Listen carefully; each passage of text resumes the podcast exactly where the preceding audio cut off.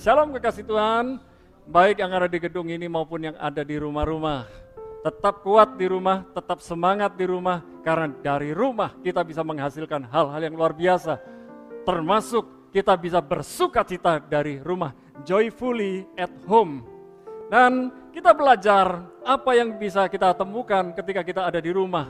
Bersuka cita dari rumah itu penting, sukacita di rumah. Kalau kita bisa mengawali bersuka cita di rumah karena kita tahu kita punya Tuhan yang ada di rumah kita. Pastikan Tuhan hadir di rumah kita. Ya, Tuhan hadir. Memang Tuhan Maha hadir, tapi sering kali kita tidak memahami kehadiran Tuhan sehingga kita cekcok di rumah sehingga tidak bisa berkata lagi keluargaku surgaku tapi keluargaku nerakaku. Dalam nama Yesus, keluarga kita adalah surga kita. Yang setuju katakan amin. Ya, jadi orang yang bisa memahami keluargaku surgaku, dia akan betah di rumah. Ya, jadi kalau ada orang yang sukanya pergi, pergi, pergi, jarang di rumah, jangan-jangan di rumah itu panas, di rumah itu nggak enak, di rumah itu nggak nyaman. Nah, kita mau belajar beberapa hal tentang joyfully at home dan banyak kita menemukan orang-orang yang tidak bahagia. Ya, ada orang yang berkata dirinya nggak bahagia. Bagaimana kekasih Tuhan? Bahagia nggak? Ya, kata bahagia.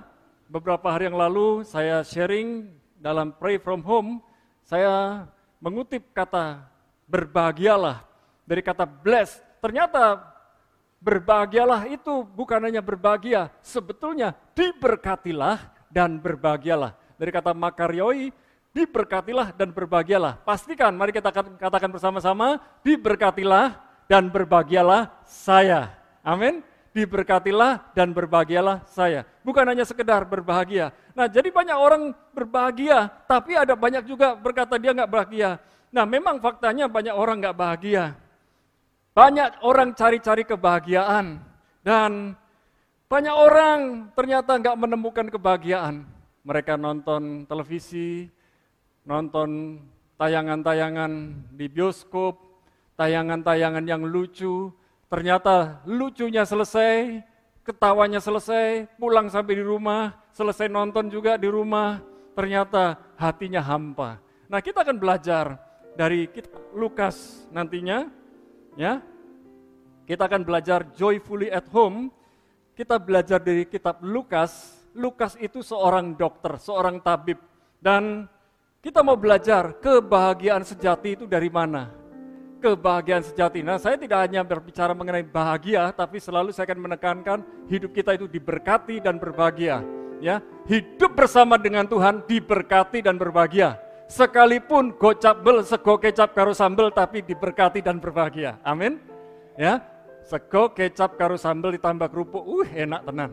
Ya, itu enak Bayangkan walaupun na makan nasi dengan ayam goreng, dengan sayur di tempat yang mewah, tapi kalau hatinya tidak diberkati dan bahagia buat apa? Walaupun makannya sederhana, tapi bisa diberkati dan berbahagia. Setuju? Nah, dalam Lukas 15, kita akan bedah Lukas 15, kita akan menemukan jawaban-jawabannya. Dan tentu buka Alkitab saudara dari Lukas 15, kita akan baca beberapa ayat dan kita akan menemukan beberapa hal yang pertama berbicara mengenai jiwa yang terhilang ini. Semua berbicara mengenai jiwa yang terhilang dalam Lukas 15. Saya akan khusus bahas jiwa yang terhilang. Pastikan jiwa kita nggak terhilang. Ya, kita akan belajar mengenai domba, kemudian dirham dan anak bungsu dan sulung. Ada tiga hal, tapi di bagian anak bungsu dan sulung ini dua hal. Ternyata anak bungsu hilang, anak sulung juga hilang, dan domba yang hilang, dirham, bicara tentang koin. Ya, bayangkan satu juta rupiah, kalau seratus rupiah koin nggak ada, jumlahnya berapa? Nggak sampai satu juta. Ya, nolnya belum enam. Jadi seratus rupiah pun walaupun kecil itu berharga. Ya, nah kita lihat dari Lukas 15 ayat yang keempat. Mari kita baca bersama-sama Lukas 15 ayat yang keempat, domba. Siapakah di antara kamu yang mempunyai 100 ekor domba dan jikalau ia kehilangan seekor di antaranya, tidak meninggalkan yang 99 ekor di padang gurun dan pergi mencari yang sesat itu sampai ia menemukannya. Jadi ternyata domba yang hilang, walaupun satu tetap dicari. Milikilah hati yang mau mencari jiwa yang terhilang, domba yang terhilang. Nah, kemudian yang berikutnya tentang dirham. Dalam Lukas 15 ayat yang ke-8, mari kita baca bersama-sama, atau perempuan manakah yang mempunyai 10 dirham, dan jika ia kehilangan satu di antaranya, tidak menyalakan pelita, dan menyapu rumah serta mencarinya dengan cermat sampai ia menemukannya. Punya 10 dirham, hilang satu, dicari, disapu-sapu, dicari di bawah kolong-kolong, kolong meja, di bawah kolong kursi, kalau perlu kolong dipan, kolong bed kita. Dicari di mana-mana dibersihkan. Ternyata setelah menemukan bukan hanya satu koin yang hilang, koin-koin yang hilang lainnya, termasuk ada kotoran, bungkus permen dan lain sebagainya. Pernah lakukan itu? Karena kalau kita bersihkan rumah kadang-kadang yang kelihatan yang bersih, yang nggak kelihatan nggak bersih. Ternyata di dalam kegiatan bersih-bersih kita akan menemukan hal-hal yang lain juga. Nah, itu yang pertama tadi bicara tentang domba, yang kedua bicara tentang dirham. Sekarang berbicara yang ketiga, anak bungsu. Kita akan lihat dari Lukas 15 ayat 12 sampai 14 terlebih dahulu. Dikatakan, kata yang bungsu kepada ayahnya, "Bapa, berikanlah kepadaku bagian harta milik kita yang menjadi hakku." Lalu ayahnya membagi-bagikan harta kekayaan itu di antara mereka. Beberapa hari kemudian anak bungsu itu menjual seluruh bagiannya itu, lalu pergi ke negeri yang jauh. Di sana ia memboroskan harta miliknya itu dengan hidup berfoya-foya. Setelah dihabiskannya semuanya, timbullah bencana kelaparan di dalam negeri itu, dan ia pun mulai melarat. Ada anak bungsu, anak bungsu minta warisan kepada bapaknya dan diberi, lalu ia pergi ke luar negeri yang jauh dan dia buang harta, dia foya-foya, mungkin ke kasino, dia mungkin foya-foya dengan hal-hal yang najis dan lakukan itu semuanya sampai habis. Ludes keuangannya dan setelah habis ternyata dia menjadi melarat dan bukan hanya melarat, ternyata ada masalah, masalah kelaparan, yang begitu luar biasa. Nah, kita lihat ayat 24. Ini ungkapan dari ayahnya, papanya, bapaknya. Sebab anakku ini telah mati dan menjadi hidup kembali, ia telah hilang dan didapat kembali, maka mulailah mereka bersukaria. Ini dari kehidupan si anak bungsu. Kita lihat sekarang kehidupan si anak sulung. Bagaimana kehidupan anak sulung? Jadi si bungsu terhilang, Nah, kita lihat apakah si sulung ini terhilang. Lukas 15 ayat yang ke 25, Lukas 15 ayat 25, tetapi anak yang sulung berada di ladang, dan ketika ia pulang dan dekat ke rumah, ia mendengar bunyi seruling dan nyanyian tari-tarian. Biasanya kalau ada nyanyian, biasanya kalau ada tari-tarian, bagaimana? Pasti ada pesta, pasti ada sukacita, ya. Kecuali kalau ada lagu sedih dinyanyikan dengan riang gembira itu ya sobat ambiar itu yang beberapa hari yang lalu meninggal ya Mas Didi Kempot. Nah, kita lihat ayat berikutnya dari Lukas 15 bicara tentang anak sulung. Nah, sikap bungsu dan sulung dari putra-putra bapak ini beda.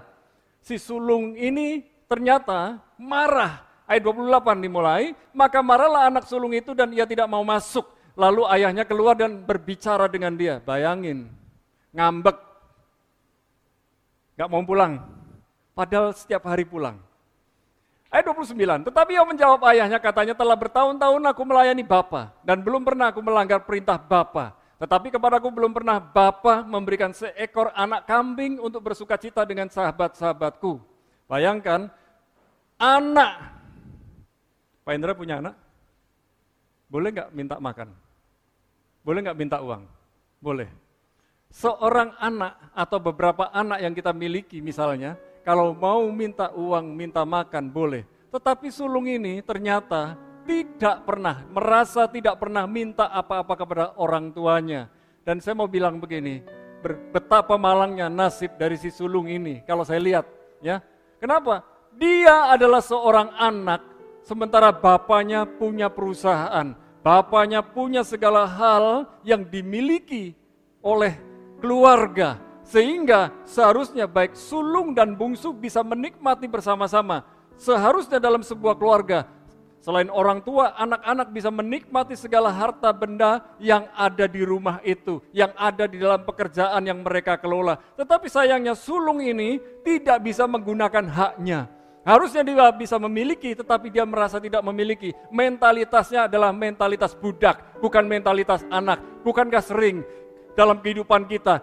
Kita ini seharusnya adalah putra-putri kerajaan Allah, di mana Allah kita yang menciptakan langit dan bumi. Tetapi mentalitas kita adalah mentalitas budak, diperbudak oleh iblis, diperbudak oleh harta benda duniawi. Tetapi hari ini saya mau mengajak kekasih Tuhan, mari kita punya mentalitas anak-anak raja, anak-anak Allah di atas segala ilah. Pastikan bahwa kita ini dari surga turun ke bumi Tuhan berkata kepada kita, taklukkanlah bumi, kuasailah bumi, kelolalah bumi beserta isinya.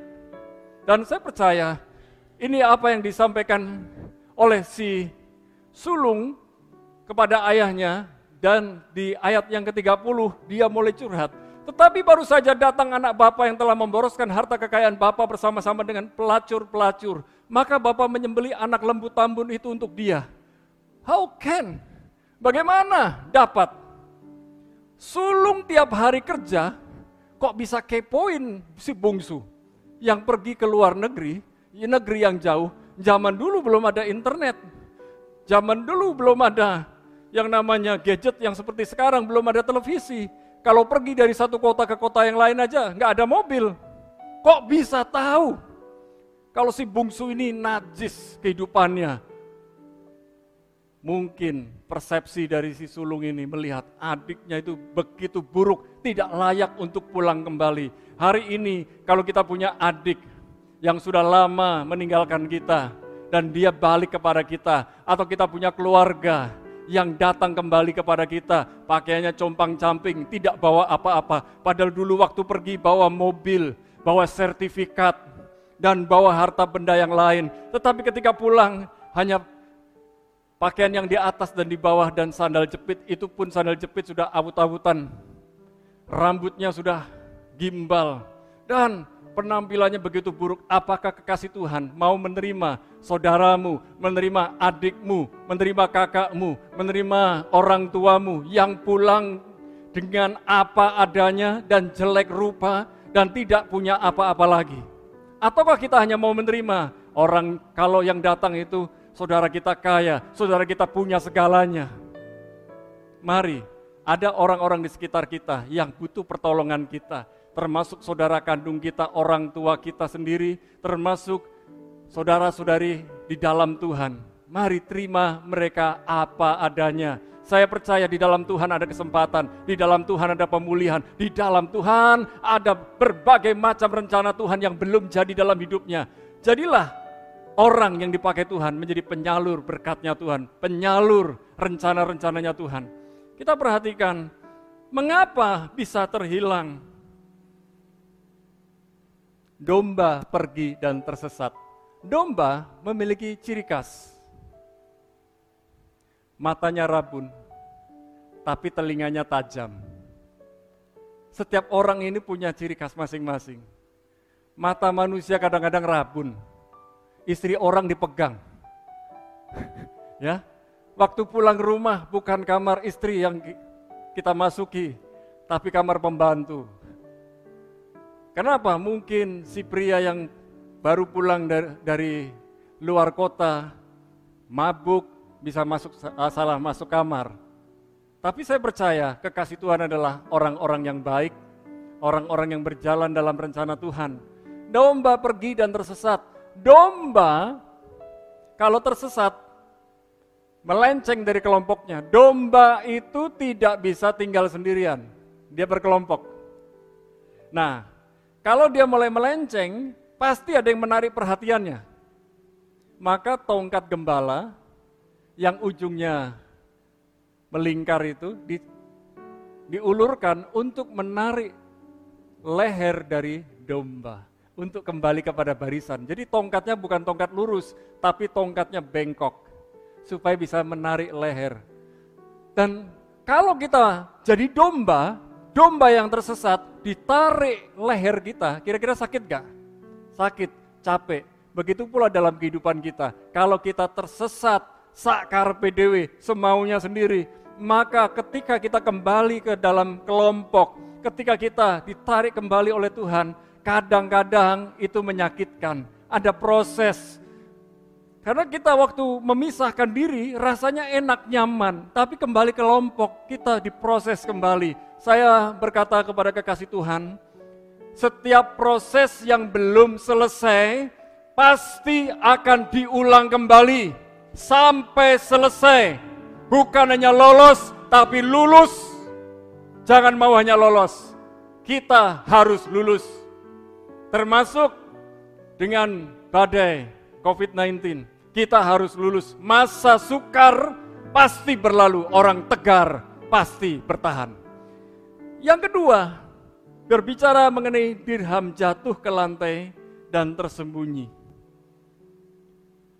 Saya yakin di setiap rumah termasuk rumahnya Pak Hendra ada koin-koin mungkin di bawah di lantai tersembunyi karena kadang-kadang kalau uang kelinding jatuh, ah nantilah, nggak usah dicari dulu. Tetapi kalau butuh pasti dicari. Carilah, maka kita akan menemukan. Eh, dan bukan hanya dirham yang jatuh, tetapi juga anak bungsu. Kesimpulannya anak bungsu ini menyia-nyiakan hidupnya.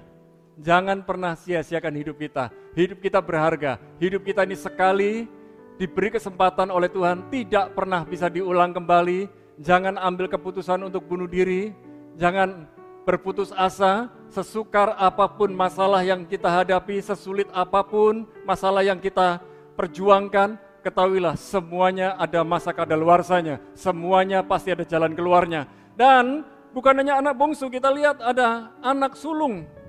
Anak sulung tidak bisa menikmati berkat-berkatnya. Bayangin, papanya kaya raya. Bukan hanya kaya raya secara roh, tapi secara jasmani, secara jiwa.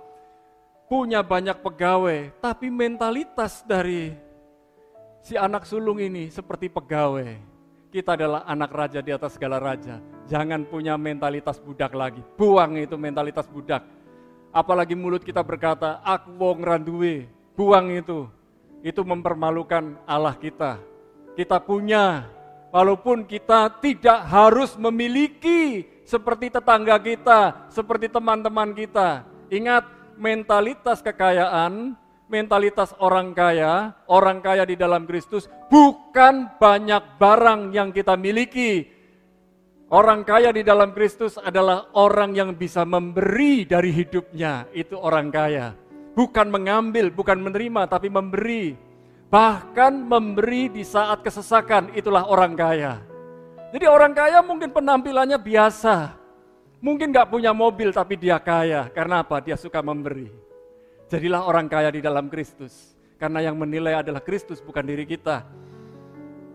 Kita lihat apa yang Tuhan mau dari hidup kita. Yang pertama, carilah yang hilang. Cari yang hilang. Cari yang hilang. Ya, saya kadang-kadang bersama istri jalan-jalan berkunjung ke rumah jemaat. Kadang-kadang mengajak Pak Markus, kadang-kadang mengajak bersama Bu Yohana, yuk pergi ke sana yuk, kita sidak. Ya, inspeksi mendadak, kunjungi mendadak. Kalau ada orangnya syukur, nggak ada nggak apa-apa. Ya, dan saya sih berusaha kalau berkunjung itu bukan pas jam makan. kalau pas jam makan itu berarti kan cari makan ya jam makan siang, jam makan malam. Nah, cari yang hilang. Teman-teman kita yang hilang, saudara-saudara yang kita hilang, kita cari. Ya, kita mau mencari, jangan berpangku tangan, jangan diam saja. Ya. Dan mulai ambil bagian. Kalau kita ini nggak bisa berkunjung sendirian, ajak saudara kita di dalam komsel-komsel saudara yang lama tidak aktif, kita ajak berkomsel, termasuk hari-hari ini bisa berkomsel secara online. mulai ambil bagian, kemudian mulai bergerak dan melangkah. Jangan hanya diam di rumah, tapi bergerak dan melangkah. Mungkin lewat telepon, bisa video call. Zaman now canggih, HP-mu canggih, jangan hanya dibuat main game saja, tapi di dalam HP kita bisa ada Alkitabnya, bisa untuk video call. Semuanya canggih begitu rupa. Jarang sekarang ini orang yang cuman punya HP, nggak punya, nggak ada internetnya, pasti ada. Bahkan ada yang punya satu nomor, satu HP untuk telepon saja, satu HP untuk internet. Wah canggih betul. Nah, kemudian ini katakan kepada teman-temanmu, saudaramu, termasuk yang ada di rumah, ayo cari yang terhilang. Ayo cari yang terhilang. Ayo cari yang terhilang. Ya, ingat nanti tiba-tiba dalam hati kita muncul satu nama. Bejo, untung, siapa lagi? Doakan, doakan. Mungkin waktu kita mendoakan nggak usah banyak-banyak. Bagi dengan istri kita, lima-lima yo, ya lima orang ya. Pasti dalam waktu setahun orang itu walaupun ada di Papua, walaupun ada di Malaysia, walaupun ada di mana bisa kontak lagi. Walaupun nggak punya nomor teleponnya, walaupun nggak ada Facebooknya, nggak ada Instagramnya, tapi kok delalah bisa ketemu saja. Ya, nah berikutnya kita mau belajar menemukan yang hilang Bagaimana caranya? Yang pertama, pergi mencari domba yang hilang sampai ketemu. Katakan sampai ketemu. Artinya tekad, punya tekad, punya kemauan, gigih. Ya, kalau saya lihat daftar ulang tahun, Pastor Agus kasih saya daftar ulang tahun, saya tanya, yang ini nomor teleponnya ada enggak? Oh saya enggak punya, saya akan cari. Saya akan cari, nanti tanya A, tanya B, tanya C, sampai ketemu, kalau bisa saya telepon. Ya, kalau enggak saya WA, kalau enggak saya SMS. Ya. Kapan hari papanya Nata ulang tahun, saya bilang, saya enggak punya nomor teleponnya papanya, saya bilang sama Nata, titip salam buat papa, selamat ulang tahun. Nah, yang kedua, mencari dirham yang hilang, itu ternyata menyalakan pelita. Kalau di tempat yang gelap, mencari koin, tentu perlu senter kalau sekarang ini. Kalau dulu pelita, dibawalah pelita, di dalamnya itu ada seperti lilin di dalam. Kemudian mulai disapu, dibersihkan, dan mencari dengan cermat dirham yang tersembunyi. Mencari dengan cermat, katakan mencari dengan cermat. Cari tahu kesukaan dari saudara kita, kalau sukanya bakso, dibawain bakso. Eh, pelayanan kunjungan itu ternyata sebetulnya datang berkunjung aja orang senang. Dikunjungi itu orang senang. Tapi apalagi kalau dikunjungi tambah bakso, tambah senang. Ya, kita kunjungi, tambah bakso, tambah es degan, uh, senang banget. Nah, kita ini dikunjungi juga senang. Kadang-kadang ada orang nggak senang dikunjungi karena merasa terganggu. Tapi itu hanya sebagian kecil. Pada dasarnya orang senang diperhatikan. Perhatikan sesuai dengan kesukaannya. Dia suka apa? Perhatikan. Tapi tentu saja bukan barang yang mahal. Perhatian itu jauh lebih penting daripada benda-benda. Kalau kita memang belum bisa membelikan sesuatu, asal kita punya perhatian, itu sudah sangat penting. Dan ini yang dilakukan oleh Bapa. Bapa menunggu anak bungsu pulang, termasuk Bapa surgawi menunggu kekasih Tuhan yang hari-hari ini sedang gundah gulana, yang sedang kecewa, yang sedang kepahitan, yang tidak mau pergi ke gereja lagi. Sekarang tidak ada alasan tidak pergi ke gereja karena gedungnya ada, tapi sementara oleh pemerintah disuruh di rumah masing-masing ibadah di rumah. Bayangin, kalau sudah tidak ibadah di gedung gereja, di rumah diberi kesempatan ibadah, masih nggak ibadah? Oh, saya no comment deh. Saya mau dorong, sekalipun di rumah, tetap punya waktu beribadah. Kemudian bagaimana kehidupan dari si sulung? Bapak itu bapak yang baik. Dia menghibur anak sulung yang kecewa. Di sekeliling kita ada banyak orang kecewa. Jangan dikompori ya, Jangan dipanas-panasi supaya makin kecewa. Oh, oh bener kamu. Wes gak usah. Waduh malah kita kompor-kompori. ya. tapi kita kuatkan, kita hiburkan. Lebih baik orang yang baru nggak punya sakit hati daripada orang yang sudah lama ke gereja sakit hati. Dan sakit hati ternyata sakit hati bukan kepada teman, bukan kepada saudara seiman, tapi kepada pemimpin-pemimpin rohani. Orang itu saya pikir rohaninya tinggi, tapi kalau ngomong nyelekit, gimana sih gajah di pelangkoni, aduh. ya, sering kali kita ini merasa tersinggung dengan pemimpin rohani. Pemimpin rohani juga manusia, pahami kadang-kadang bisa lakukan kesalahan, ampuni dia, berkati dia. Terlebih berkat mengampuni, mengasihi daripada menerima pengampunan. Menerima pengampunan baik, menerima kasih baik, tapi orang yang bisa memberkati, orang yang bisa mengasihi lebih kuat. Dan kita belajar bukan hanya menemukan yang hilang. Sekarang ayo belajar bagi sukacita di rumah. Biasanya kalau lebaran, ya pas hari ini hari lebaran, wih banyak orang saling berkunjung ya dan seminggu kemudian itu asik juga karena setelah lebaran kalau tradisi orang Jawa ini bakdo kupat. Lebaran kupat itu asik saling berkunjung ya, tapi untuk tahun ini dikurangi berkunjungnya. Ya, dikurangi kerumunannya. Karena sekalipun berkerumun harus berjarak dan pakai masker. Ya, dan sekarang masker itu unik-unik, aneh-aneh, lucu-lucu, konyol-konyol gambar-gambarnya. Ya, gambarnya ada yang senyum, ada yang ketawa kelihatan giginya, ada yang ompong dan lain sebagainya. Lucu-lucu, menarik. Dan kekasih Tuhan, bagi sukacita di rumah. Bagaimana caranya? Kalau di sini tentu gembala mengundang sahabat-sahabatnya dan tetangga-tetangganya untuk bersukacita bersama karena domba yang hilang ditemukan satu domba ditemukan bersukacita bersama-sama. Gembala, domba-domba mengajak teman-teman yang lain, ayo kumpul, makan-makan, saudaraku pulang, kekasihku pulang. Ayo, masihkah kita rindu saudara-saudara yang terhilang, lama terhilang, bisa kumpul kembali. Kemudian perempuan yang kehilangan dirham, ia mengundang sahabat-sahabatnya dan tetangga-tetangganya untuk bersuka bersuka cita bersama karena dirham yang hilang ditemukan. Cuman satu koin loh, tapi seneng epol. Senang sekali, bahagia sekali. Bayangin kalau hari ini kita di rumah hanya ada uang seribu, tiba-tiba seribu itu nggak ada, dompet kita kosong, dompetnya anak-anak kita kosong.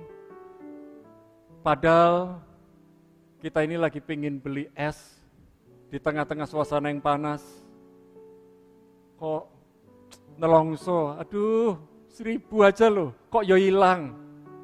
Tapi ternyata ketika ketemu, wah seneng sekali bisa beli es, walaupun cuman es batu kecil, tapi rasanya senang sekali.